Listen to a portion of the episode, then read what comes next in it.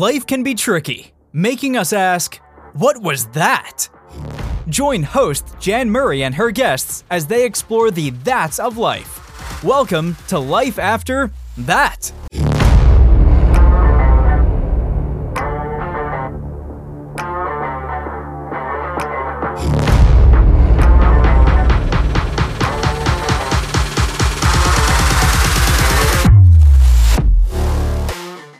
Everyone, and welcome to another episode of Life After That. This is Jan Murray, your host. Today, we're welcoming Kerri McDonald and her son Wyatt from the state of Idaho. Kerri lost her mother, Bobette, 81 years old, back in March of 2022. So, welcome, Kerri and Wyatt. Thank you. Okay, so obviously, this season of Life After That is all about amyotrophic lateral sclerosis, also known as ALS, motor neuron disease, Lou Gehrig's disease, the ice bucket challenge disease, so many different names that it's known by. And we are sharing stories of many families across the country and as well as other countries such as Canada and hopefully soon Australia. And Kerri, what can you tell us about your mom and her life before ALS. I mean, what was her life like before she got diagnosed? Can you lead us into that? Yes. Um, my mother was just an incredible person. She was multi talented. She was a musician. She was an artist. She was a dancer. She was a teacher. Uh, she was the most wonderful mother anybody could ever hope for. And I am very grateful that um, I'm her daughter. Uh, I just have one sibling. His, um, he's 18 months older than I am. I'm 55. And uh, we had one younger sibling that um, passed away when he was an uh, infant.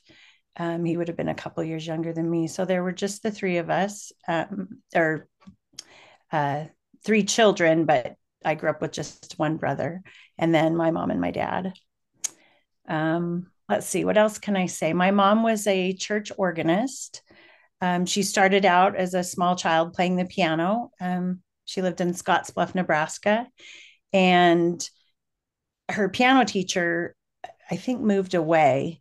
Uh, and so the only one left in town to teach at her level was an organist. And she started taking organ, I believe, at the age of 12. And then by 14, she was accompanying in her church with the organ, and she accompanied for our church for 60 years. Wow. big accomplishment. Um, in addition, in high school, she played the clarinet and the oboe.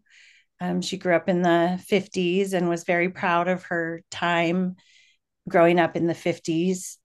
She just told us stories about dragging Main and going to the sock hops and the drive-ins and uh, working at the soda fountain as a soda jerk. Um, and she just lived a wonderful childhood. Uh, she is one of seven children. She's the second oldest of seven children, six girls and one boy. Um, and she was very very proud of her family. She loved her siblings very much and a close knit family. Um, she uh, i think it was a little transition for her to come from such a large family to only having um, to raising two children. She always wanted more children um, was not able to have more after she lost my brother um, let me think if there's other things. She spent her career teaching. She taught two years before my brother and I were born.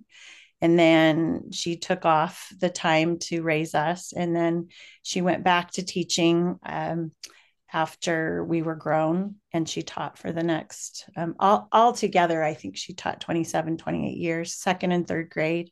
She was a wonderful teacher. She was the one that, you know, all the kids loved and a math specialist. She specialized in math, taught a lot of math classes in the mornings. Oh, wow. The world needs more math specialists. Yeah. yeah. So I guess from there, we'll just let you ask me questions. okay. Well, I mean, it sounds like she was just a wonderful person and had a really wonderful life.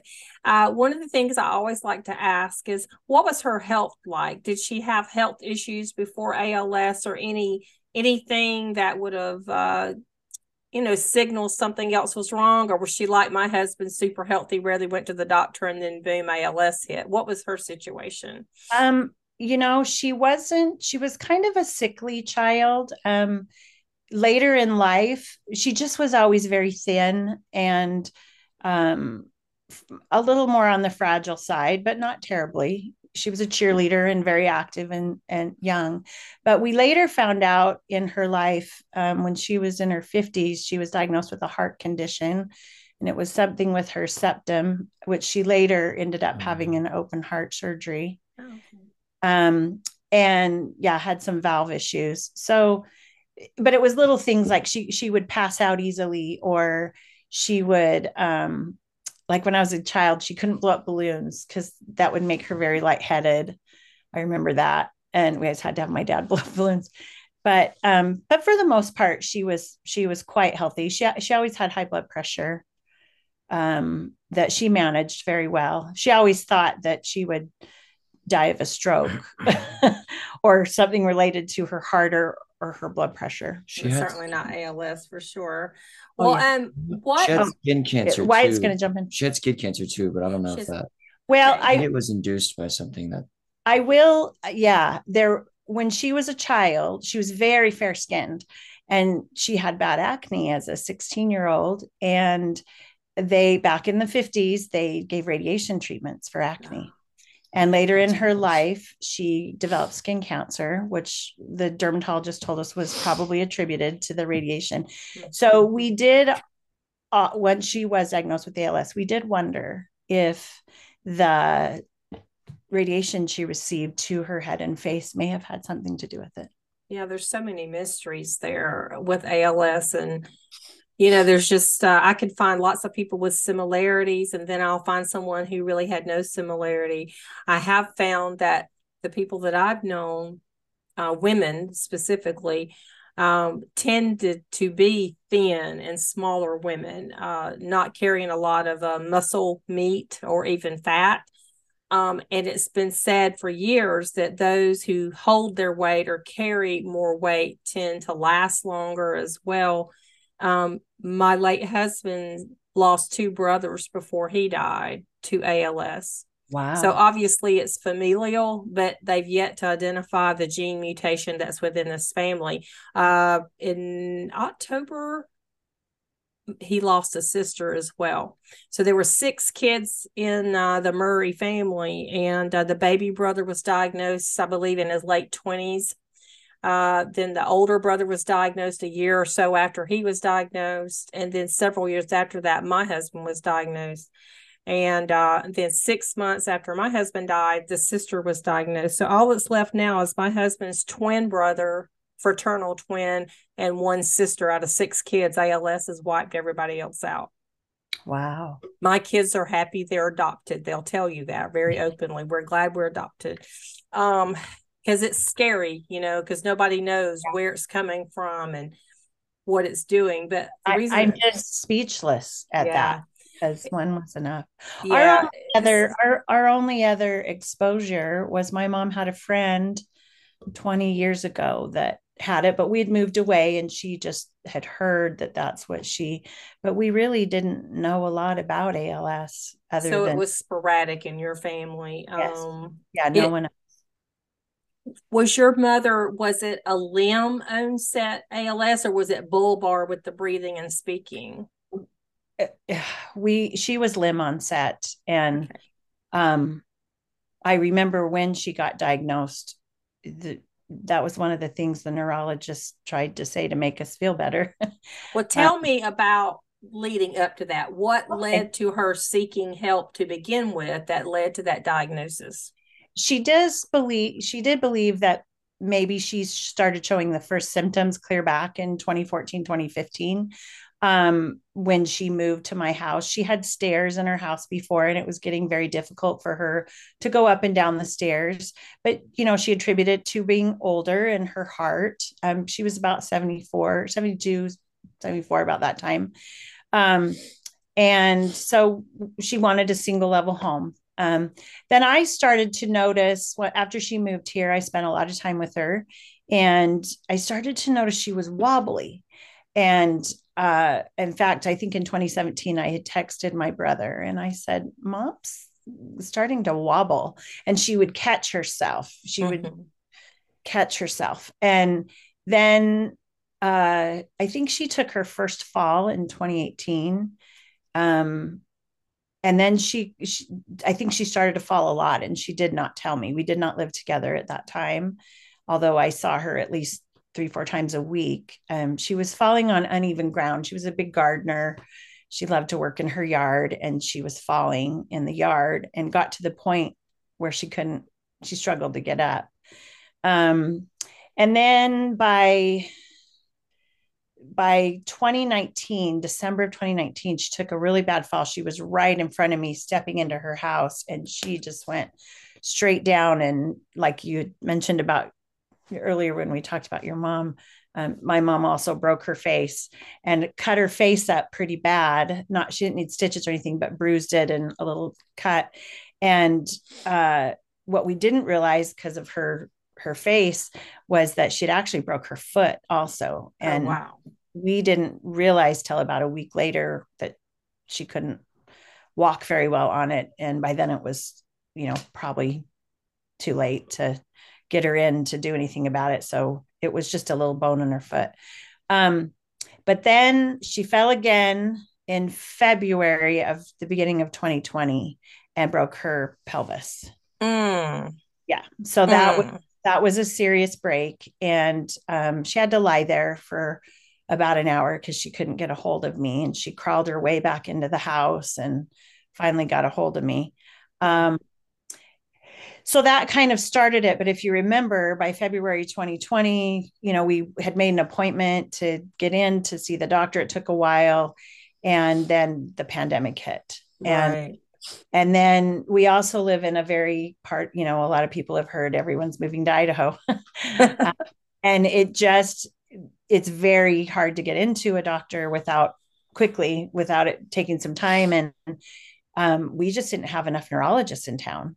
And so it took us a while. Um, and I I finally just started calling and begging. We were going to have to leave town to find a neurologist, and I just started begging staff members, please, she's elderly. I don't want to have to drive her. And we finally, by October, got into a neurologist in town. And then shortly after that, we had the EMG. Um, that's an interesting little story. The day we went in, because uh, our neurologist sent us to a different neurologist to do the EMG. So we'd never met him. Um, the nurse that day was a little curt. She just, it was in the afternoon. She was tired. She just wasn't the friendliest person, which is interesting. But we had the test, and um, which is painful. Um, yes, it is. And I'll add to that, all while this was going on, my mother got shingles. Oh, so she was no. already in severe pain from shingles and she was strong she she handled pain very well but so she was suffering from shingles and had to go into that test. And um, we thought we were just there to have the test. You know they shut off the lights do the test they left the room. All of a sudden the doctor came back in sat down on the stool and said you have als wow. And we were like what? That wasn't even in your well, universe, my mom had my mom had questioned because of her friend. We thought maybe she had Parkinson's. That's mm-hmm. kind of the route we were going down. And she just had said one time, you know, my friend Harriet passed away of ALS. I wonder if this could be ALS, but that was like a month before. Mm-hmm. So afterwards, we talked about how we feel that that was maybe a a God thing, just preparing, softening the blow. Mm-hmm. Um, but yeah, the the hard thing about that day was we thought we were just there for a test, and then our doctor would get the results, and then our doctor would come in. Like the timing, it was it was like getting hit on the head with a two by 4 Mm-mm. And I just remember she said, "Okay," and then the doctor said, "I'm very sorry." This is terminal. And then he said, But I will tell you that you have limb onset, which is probably the better of the two. Um, I don't know if I believe that's true or not, but he said, You probably have three to four years to live. And then she passed away probably 15 months after that. I would say that limb onset is generally the lesser of the two. Bulbar onset is so difficult and takes the breathing and speaking away really quick. And most don't make it past two years, if even that long. Most of the women that I've known that had bulbar onset barely made it a year. Yeah. Um, I think in your mom's case, she was small in stature and she had multiple falls, which falls are just the enemy. I mean, just the enemy. Um, you can't really recover from those falls once you have ALS. Your muscles can't recover, your ligaments don't recover, your neurons die. I think it just pushes things forward. Uh, mm-hmm. Uh, it was a fall for my husband after diagnosis that um, actually put him in the hospital with a, a crushed shoulder ball. And they gave him incorrect pain medicine that he had said he was allergic to. He had a bad reaction. He wound up almost dying over the course of a couple of weeks because of that medication error. And um, by the time the two weeks were over, ALS had stolen his ability to walk. He mm-hmm. never recovered from the fall. He didn't hurt his legs or anything, but his legs just wouldn't work anymore. Yeah. So, falls to me are super bad and yeah, your mom had multiple there and she had shingles. Her whole body was just under attack wasn't it? It was. That had to be so hard. And and you know she was of that generation that was a little on the prideful side that she just was determined. She was going to keep walking. She was and i will never forget when she took her last step. She was with the physical therapist at her home and she had a standing walker mm-hmm.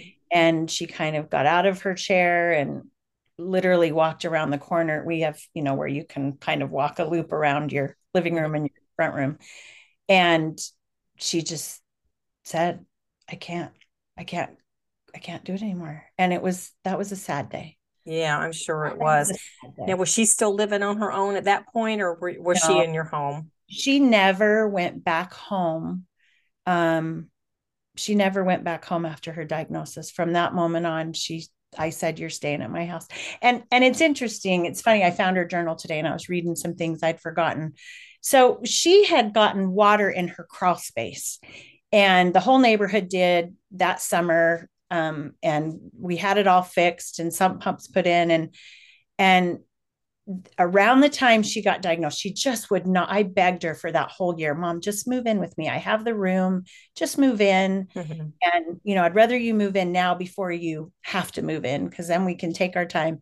And, and that was before we knew she was diagnosed. We just knew she wasn't doing well after her fall. Mm-hmm. And, um, that for some reason that time right after she got diagnosed her her crawl space filled with water again. So we had to have it all remediated and her house was tore up. And I really think had that not happened, I wouldn't, she would have gone back home again and I would have just struggled getting her to my house. And she had written in her journal that I read today that that she felt like it was God's way of saying, you can't come back here. That's what I was just thinking. That was, you know, yeah. it sounded like a terrible thing, but maybe it was God's way of keeping her safer by being at your house. Yeah. Well, and honestly, it's interesting that you say that because the relief once she moved in, just mm-hmm. knowing that she wouldn't fall.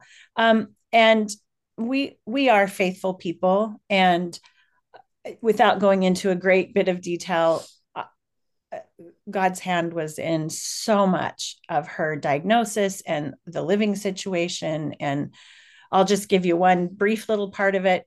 I was trying to move out of our house because I'm an empty nester. We have a home that's a little bit larger than we need. And I had to sell a different home that I had in order to be able to move all the pieces. I was going to try to move in next door to her to a house that had two stories no matter and this was the market was hot you know I that house that I needed to sell would not sell. So I couldn't get out of the one I was in and make the transition.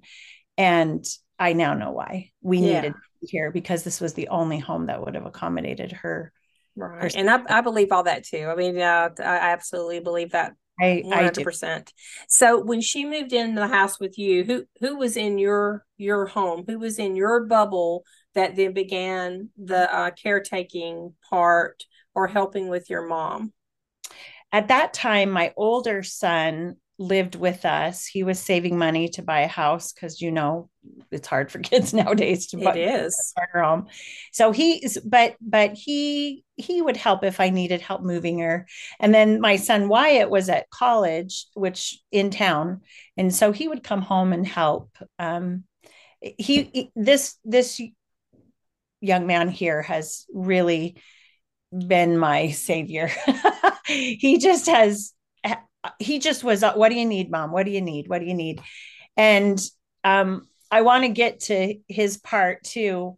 So i have an older daughter just real quick. I have four children. Okay. i have an older daughter and then three sons. My older daughter was expecting her second child kind of in the middle when we were taking care of mom. Mm-hmm. and um i was just she wanted me to come and i thought i don't know what i'm going to do because my mom wasn't on hospice or or anything at that time but she needed assistance. And it got and none of her sisters could you know lift her and things like that. And um, my mom was very private. She didn't want you know a neighbor or anybody else.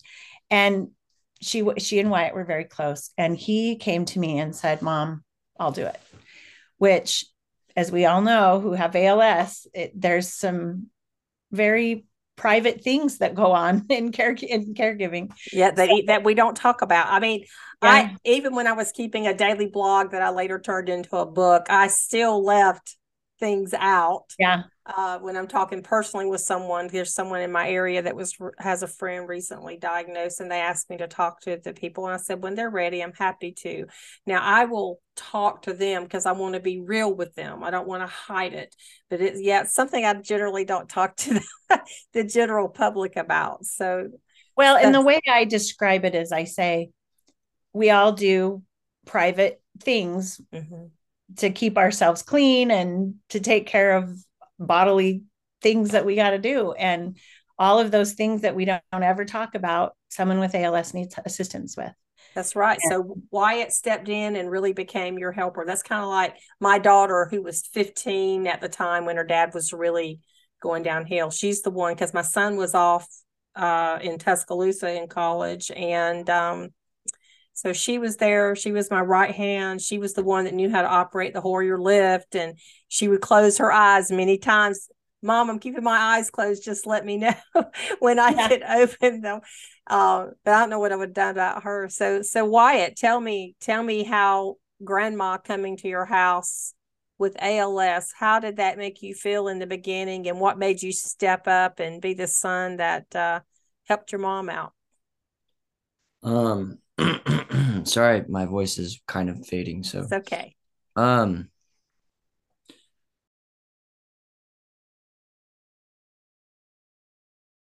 we did it. Hi. Hello, everyone, and welcome back to another episode of Life After That. Today, we're welcoming Kerri McDonald of Idaho and her son Wyatt. Uh, Kerri lost her mother in March of 2022. Uh, Bobette Rose was 71 when she passed away from amyotrophic lateral sclerosis, also known as ALS and motor neuron disease. Welcome, Kerri and Wyatt. Can we start over? I'm so sorry. Hello, everyone, and welcome to another episode of Life After That. This is Jan Murray, your host. Today, we're welcoming Kerri McDonald and her son Wyatt from the state of Idaho. Kerri lost her mother, Bobette, 81 years old, back in March of 2022. So, welcome, Kerri and Wyatt. Thank you.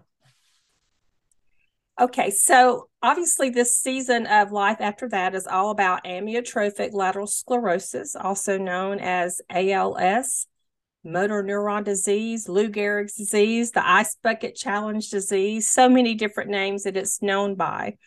And we are sharing stories of many families across the country and as well as other countries such as Canada and hopefully soon Australia.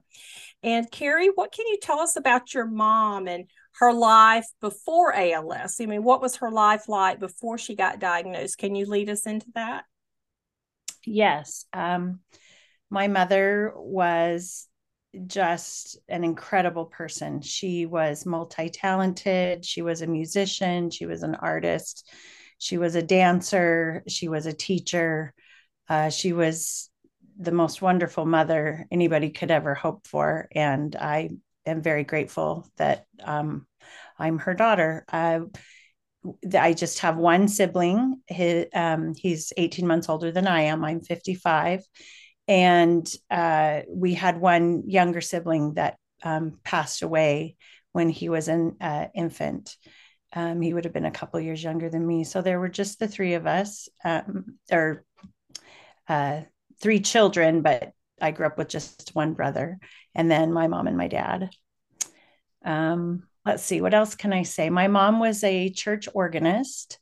Um, she started out as a small child playing the piano. Um, she lived in Scottsbluff, Nebraska. And her piano teacher, I think, moved away. Uh, and so the only one left in town to teach at her level was an organist. And she started taking organ, I believe, at the age of 12. And then by 14, she was accompanying in her church with the organ. And she accompanied for our church for 60 years. Wow. big accomplishment. Um, in addition, in high school, she played the clarinet and the oboe. Um, she grew up in the 50s and was very proud of her time growing up in the 50s. She just told us stories about dragging Main and going to the sock hops and the drive-ins and uh, working at the soda fountain as a soda jerk. Um, and she just lived a wonderful childhood. Uh, she is one of seven children. She's the second oldest of seven children, six girls and one boy. Um, and she was very, very proud of her family. She loved her siblings very much and a close knit family. Um, she, uh, I think it was a little transition for her to come from such a large family to only having um, to raising two children. She always wanted more children. Um, was not able to have more after she lost my brother. Um, let me think if there's other things. She spent her career teaching. She taught two years before my brother and I were born.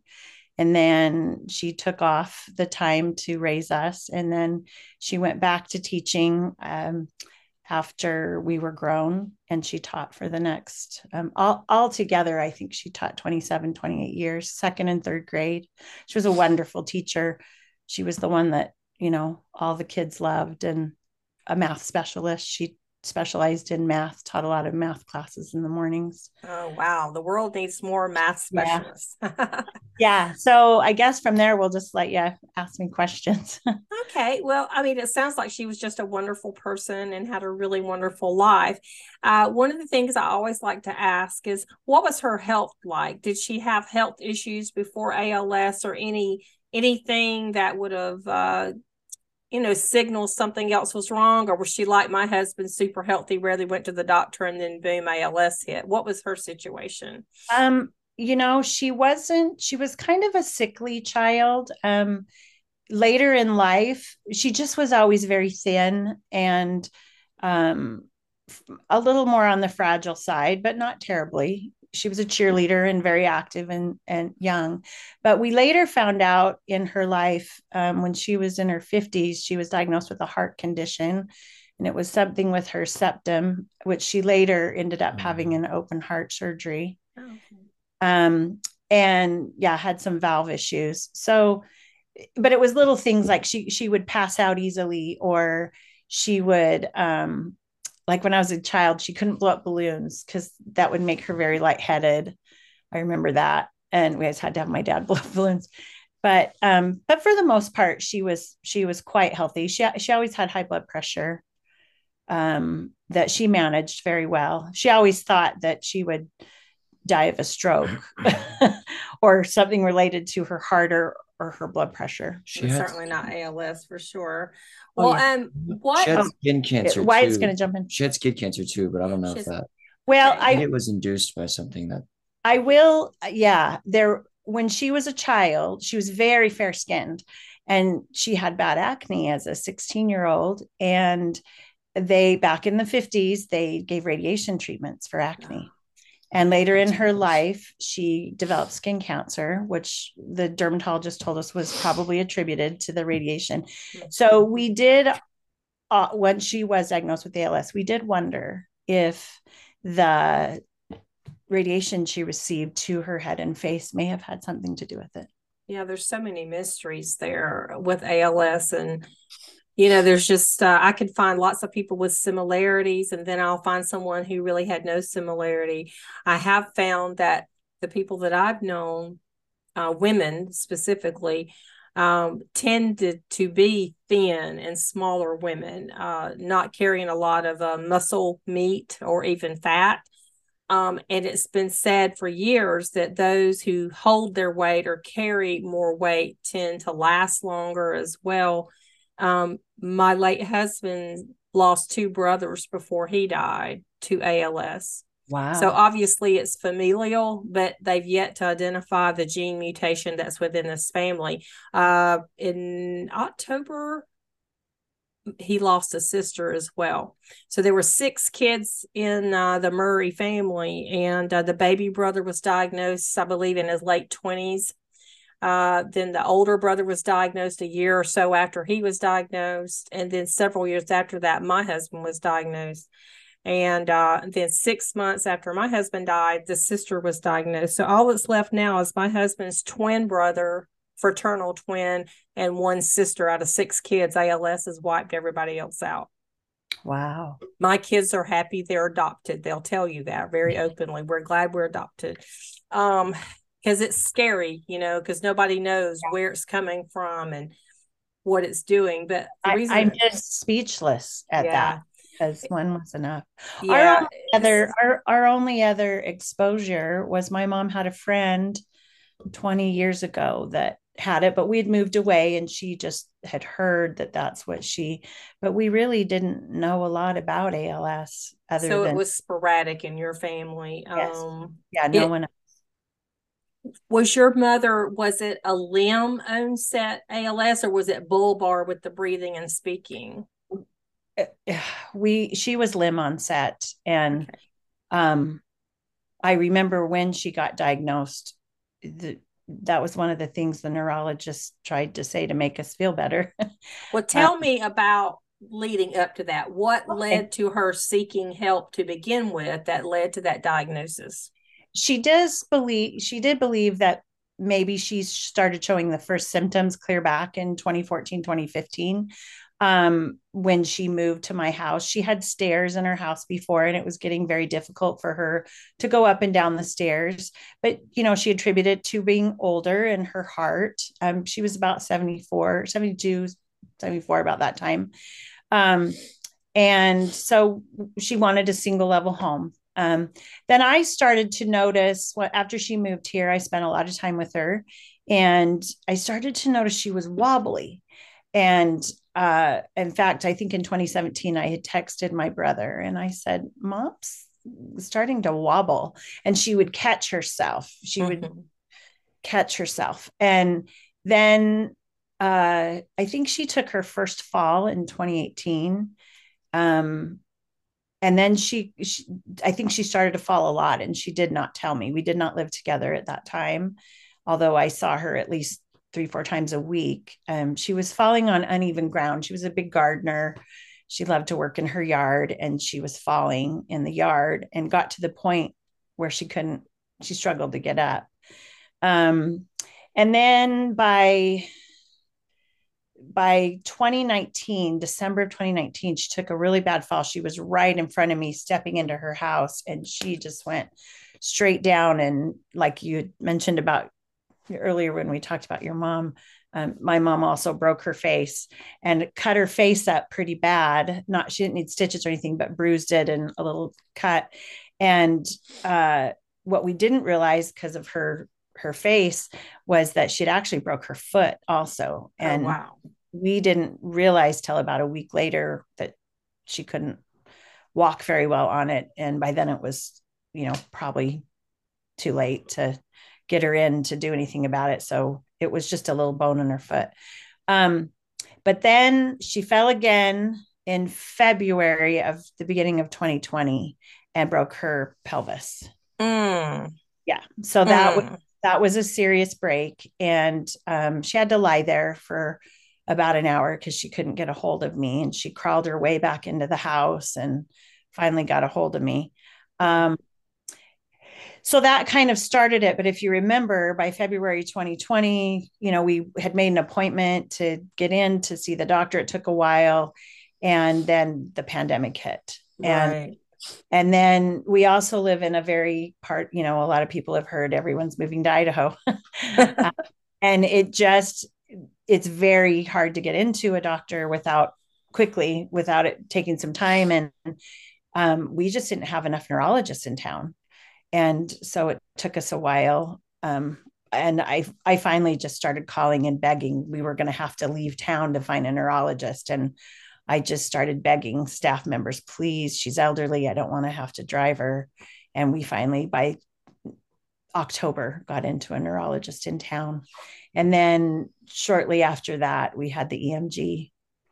Um, that's an interesting little story. The day we went in, because uh, our neurologist sent us to a different neurologist to do the EMG. So we'd never met him. Um, the nurse that day was a little curt. She just, it was in the afternoon. She was tired. She just wasn't the friendliest person, which is interesting. But we had the test, and um, which is painful. Um, yes, it is. And I'll add to that, all while this was going on, my mother got shingles. Oh, so she was no. already in severe pain from shingles, and she was strong. She she handled pain very well, but so she was suffering from shingles and had to go into that test. And um, we thought we were just there to have the test. You know, they shut off the lights, do the test, they left the room. All of a sudden, the doctor came back in, sat down on the stool, and said, You have ALS. Wow. We were like, What? That wasn't even in your Well, universe, my mom had my mom had questioned because of her friend. We thought maybe she had Parkinson's. That's Mhm. kind of the route we were going down. And she just had said one time, you know, my friend Harriet passed away of ALS. I wonder if this could be ALS. But that was like a month before. Mhm. So afterwards, we talked about how we feel that that was maybe a, a God thing, just preparing, softening the blow. Mhm. Um, but yeah, the the hard thing about that day was we thought we were just there for a test, and then our doctor would get the results, and then our doctor would come in. Like the timing, it was it was like getting hit on the head with a two by four. Mm-mm. And I just remember she said, "Okay," and then the doctor said, "I'm very sorry. This is terminal." And then he said, but I will tell you that you have limb onset, which is probably the better of the two. Um, I don't know if I believe that's true or not, but he said you probably have three to four years to live. And then she passed away probably 15 months after that. I would say that limb onset is generally the lesser of the two. Bulbar onset is so difficult and takes the breathing and speaking away really quick. And most don't make it past two years, if even that long. Most of the women that I've known that had bulbar onset barely made it a year. Yeah. Um, I think in your mom's case, she was small in stature and she had multiple falls, which falls are just the enemy. I mean, just the enemy. Um, you can't really recover from those falls once you have ALS. Your muscles can't recover, your ligaments don't recover, your neurons die. I think it just pushes things forward. Uh, Mhm. it was a fall for my husband after diagnosis that um, actually put him in the hospital with a, a crushed shoulder ball. And they gave him incorrect pain medicine that he had said he was allergic to. He had a bad reaction. He wound up almost dying over the course of a couple of weeks because of that medication error. And um, by the time the two weeks were over, ALS had stolen his ability to walk. He mm-hmm. never recovered from the fall. He didn't hurt his legs or anything, but his legs just wouldn't work anymore. Yeah. So falls to me are super bad and yeah. your mom had multiple there and she had shingles her whole body was just under attack wasn't it it was that had to be so hard and and you know she was of that generation that was a little on the prideful side that she just was determined she was going to keep walking she was and i will never forget when she took her last step she was with the physical therapist at her home and she had a standing walker mm-hmm. and she kind of got out of her chair and literally walked around the corner. We have, you know, where you can kind of walk a loop around your living room and your front room. And she just said, I can't, I can't, I can't do it anymore. And it was, that was a sad day. Yeah, I'm sure it was. now, was she still living on her own at that point or was no, she in your home? She never went back home. Um, she never went back home after her diagnosis. From that moment on, she I said you're staying at my house. And and it's interesting. It's funny. I found her journal today and I was reading some things I'd forgotten. So she had gotten water in her crawl space. And the whole neighborhood did that summer. Um, and we had it all fixed and some pumps put in and and around the time she got diagnosed, she just would not. I begged her for that whole year, Mom, just move in with me. I have the room, just move in. Mm-hmm. And, you know, I'd rather you move in now before you have to move in because then we can take our time. And, and that was before we knew she was diagnosed. We just knew she wasn't doing well after her fall. Mm-hmm. And, um, that for some reason that time right after she got diagnosed her her crawl space filled with water again. So we had to have it all remediated and her house was tore up. And I really think had that not happened, I wouldn't, she would have gone back home again and I would have just struggled getting her to my house. And she had written in her journal that I read today that that she felt like it was God's way of saying, you can't come back here. That's what I was just thinking. That was, you know, yeah. it sounded like a terrible thing, but maybe it was God's way of keeping her safer by being at your house. Yeah.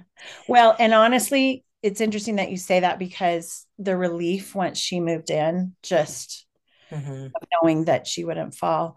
Um, and we we are faithful people and without going into a great bit of detail God's hand was in so much of her diagnosis and the living situation. And I'll just give you one brief little part of it. I was trying to move out of our house because I'm an empty nester. We have a home that's a little bit larger than we need. And I had to sell a different home that I had in order to be able to move all the pieces. I was going to try to move in next door to her to a house that had two stories no matter and this was the market was hot you know I that house that I needed to sell would not sell. So I couldn't get out of the one I was in and make the transition. And I now know why we yeah. needed here because this was the only home that would have accommodated her. Right. Her and I, I believe all that too. I mean, uh, I absolutely believe that. I, 100%. I so when she moved into the house with you, who who was in your your home? Who was in your bubble that then began the uh, caretaking part or helping with your mom? At that time, my older son lived with us. He was saving money to buy a house because you know it's hard for kids nowadays to buy it is a home. So he's but but he he would help if I needed help moving her. And then my son Wyatt was at college, which in town, and so he would come home and help. Um, he this this young man here has really been my savior. he just has he just was what do you need mom? What do you need? What do you need? And um i want to get to his part too. So i have an older daughter just real quick. I have four children. Okay. i have an older daughter and then three sons. My older daughter was expecting her second child kind of in the middle when we were taking care of mom. Mm-hmm. and um i was just she wanted me to come and i thought i don't know what i'm going to do because my mom wasn't on hospice or or anything at that time but she needed assistance. And it got and none of her sisters could you know lift her and things like that. And um, my mom was very private. She didn't want you know a neighbor or anybody else. And she she and Wyatt were very close and he came to me and said mom I'll do it which as we all know who have ALS it, there's some very private things that go on in care in caregiving. Yeah, that that we don't talk about. I mean, yeah. I even when I was keeping a daily blog that I later turned into a book, I still left things out. Yeah. Uh, when I'm talking personally with someone, there's someone in my area that was has a friend recently diagnosed, and they asked me to talk to the people, and I said when they're ready, I'm happy to. Now I will talk to them because I want to be real with them. I don't want to hide it, but it's yeah, it's something I generally don't talk to the, the general public about. So, well, and the way I describe it is, I say we all do private things. Mm-hmm to keep ourselves clean and to take care of bodily things that we got to do. And all of those things that we don't, don't, ever talk about someone with als needs assistance with. That's right. Yeah. so wyatt stepped in and really became your helper. That's kind of like my daughter who was 15 at the time when her dad was really going downhill. She's the one because my son was off uh, in tuscaloosa in college and um, so she was there. She was my right hand. She was the one that knew how to operate the Hoyer lift. And she would close her eyes many times. Mom, I'm keeping my eyes closed. Just let me know when I yeah. can open them. Uh, but I don't know what I would have done about her. So, so Wyatt, tell me, tell me how grandma coming to your house with ALS, how did that make you feel in the beginning and what made you step up and be the son that uh, helped your mom out? Um, sorry, my voice is kind of fading. So it's okay. Um, I mean, I for a long time I always had to mow my grandma's lawn, so that's kind of where my relationship with Grandma Bobby started. Uh, in the summers and in the fall, and she would always pay me a very good wage because Grandma kind of always threw everybody money. Yeah, grandmas um, do that. yeah, on a school teacher budget but uh it was a lot because like my mom said grandma bobby was very prideful not in a bad way but in the sense that dignity. she, she just she was like i'm gonna walk as long as i can and i'm gonna stay in my own home and i'm gonna work on my own garden and i'm gonna take care of myself and my dog for as long as i can. And it was it was really interesting to learn that you know she had a disease that she no longer had control. She no longer had privacy and she no longer had self sufficiency. She needed everything done for her. Um, that was hard for her. Uh, sure. it was. And, and I kind of just put myself into her shoes and realized like, if I lost, you know, everything that I, we all are, you know, underappreciative of, like, like walking or going to the bathroom by yourself or just being able to pull yourself out of bed in the morning.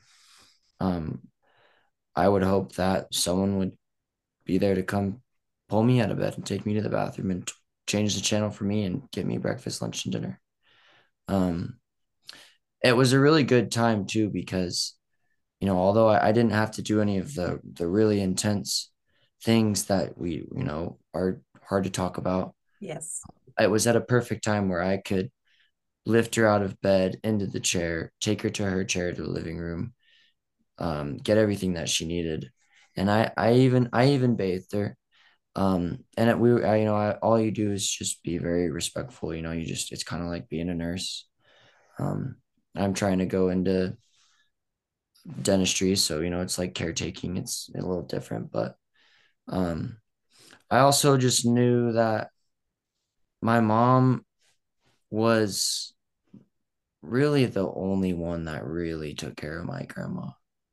Um like I like we all helped, but like my mom She was the number one. My yeah. mom was her arms and legs. Right. And everything else. Um so it was just kind of relieving to me to give my mom a break. Um especially because like as a grandma, you know you only get so many times to go take care of your new daughter, your new um, grandbaby grand, and grandbaby. daughter. and especially, you know, when you're older, you know, my older sister was like, I, you know, you're you're the grandma. I really want you to be here. Right. It's just like, you know, you don't really think about oh grandma i forget grandma needs someone to walk and and do every single thing for her and that's just not you know that's all was on my mom's mind all the time so. Right. That's right. I kind of knew it was interesting too because it was around the fourth of july and i like back back then i was a little bit more uh of a uh Socialite. a, a 19 year old extrovert yeah. Um so it was really hard to stay because a lot of my friends go up to McCall, which is a it's a place in Idaho that a lot of everyone goes up there on the Fourth of July, and everyone goes and gets together and parties and has a good time. And um, I of course was like I had to skip that because that's when the baby was born or around that time. Yeah, and and he had a girlfriend who. It, you know my my whole part of the story is a lot it's really funny too but you know we talk you guys talk a lot about or we all talk a lot about how you know there was some divine intervention and a lot of the time i feel like uh, i was kind of pulled away from the people that i was with thanks to my grandma because i realized there's more important things than your social life you know when especially when you know someone needs you because they they they really don't have anything else to give well, and you, I mean, I have enormous respect for you. You sound like a very fine young man because everybody doesn't answer that call regardless of how much they might be pulled, and you did. And so I think that's wonderful uh, that you were able to step up and and do that. Um, I would like to ask both of you. I ask this of everybody that comes on, but you know, emotionally, where did you guys go when this first happened, the diagnosis, and as you went through the months as she became ill? How did you deal with your emotions or the things you were feeling, or did you bury them and deal with them after the fact? That's a question for both of you. Well, first, I mean, I'll I'll be honest as a as the grandson and the teenager, I'm you know, I wasn't really I didn't really think about it that hard you know, you get that call and you're like, oh, that's terrible, like grandma. Yeah. And then, you know, I kind of learned how big of a deal it was over time, seeing how it affected my mom, how it affected my grandma, seeing grandma move in. Um, and then taking care of and that, that's yeah, and that's just a part of maturing and growing up. And mm-hmm, mm-hmm. I'm sure a lot of other people would feel similar. But yeah, once you once you get more understanding of the situation, it it's just odd because I don't know, you just don't you don't think about the end of your life until you're there. And, you know, coming from someone that, you know, I, I hopefully have many years to come, but it's it really teaches you how much you need to be grateful for. Right. How many aspects of life and life in general that you should be grateful for. And emotionally, it's it once you understand, it's really difficult.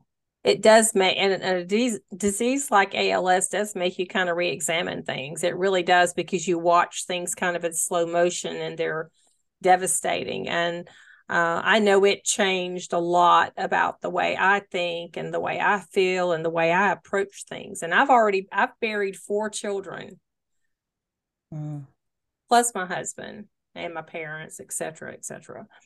And um, each thing has changed me. But I have to tell you, the whole ALS thing did quite a number on me emotionally. Um, I, I believe I have PTSD. You'll hear a lot of uh, widows or caretakers of uh, those with ALS that'll say, Well, I feel like I have PTSD. I know I do.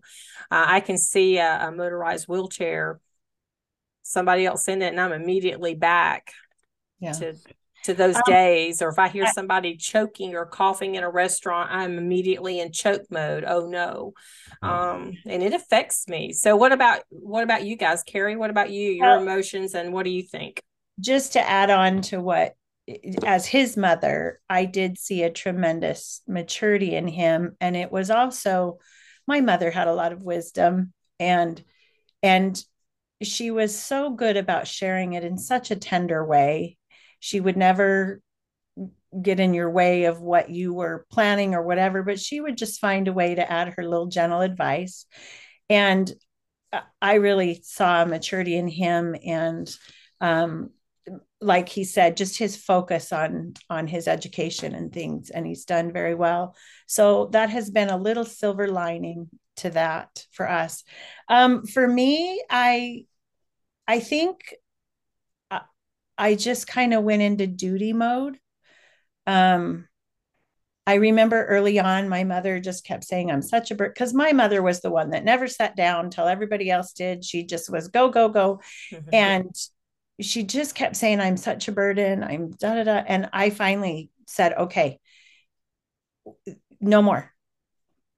You cannot say that anymore. We're not, no more. And I was kind of firm with her.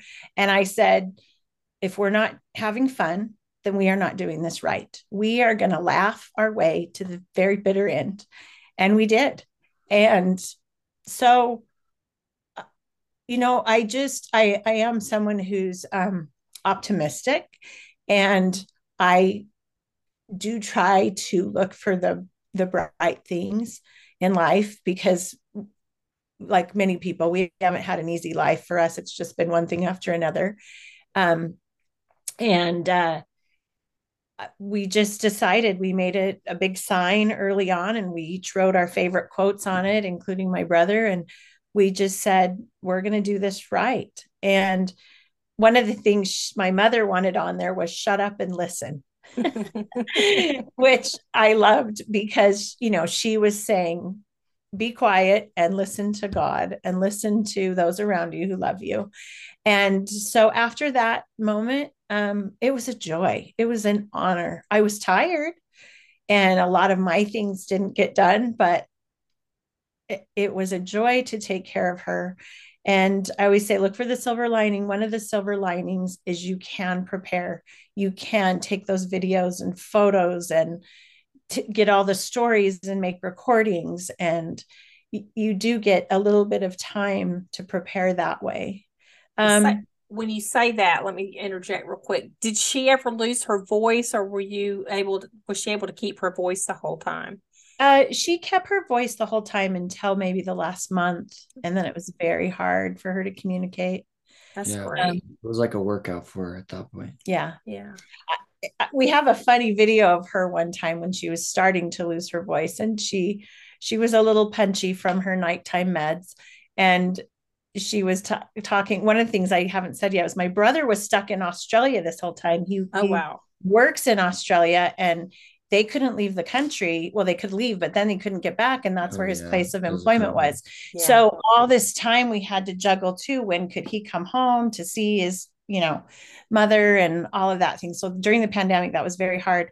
So we spent a lot of time FaceTiming with my brother. And one night she just was like, look, I can't scream. And she was trying to scream bloody murder and nothing would come out and oh. she would just laugh but um yeah eh, back to also emotionally it has affected me definitely um for one raising three a daughter who rides horses and three sons um, I already had PTSD. I'm sure. I still tell them when they call me, they have to say, "Mom, everything's okay," and then tell me what they're going to tell me. What's? I'm like, I just need to see if you're cooking dinner tonight. I'm just curious. What's wrong? Um, but but yeah, it definitely um you definitely have dreams or there's a lot of trauma that um it is traumatic. It's mm-hmm. traumatic watching someone die and it does affect you. And it, it affects everything about you. Yeah, it does. It does. Hard. Very so, hard. So what we're going to do is we'll end this episode and I want to invite everyone to come back for the next episode to hear the other part of Kerri and Wyatt's story about Bobette or Grandma Bobby uh, in our next episode. I want to thank you guys for being here and uh, we'll see everyone next time on Life After That.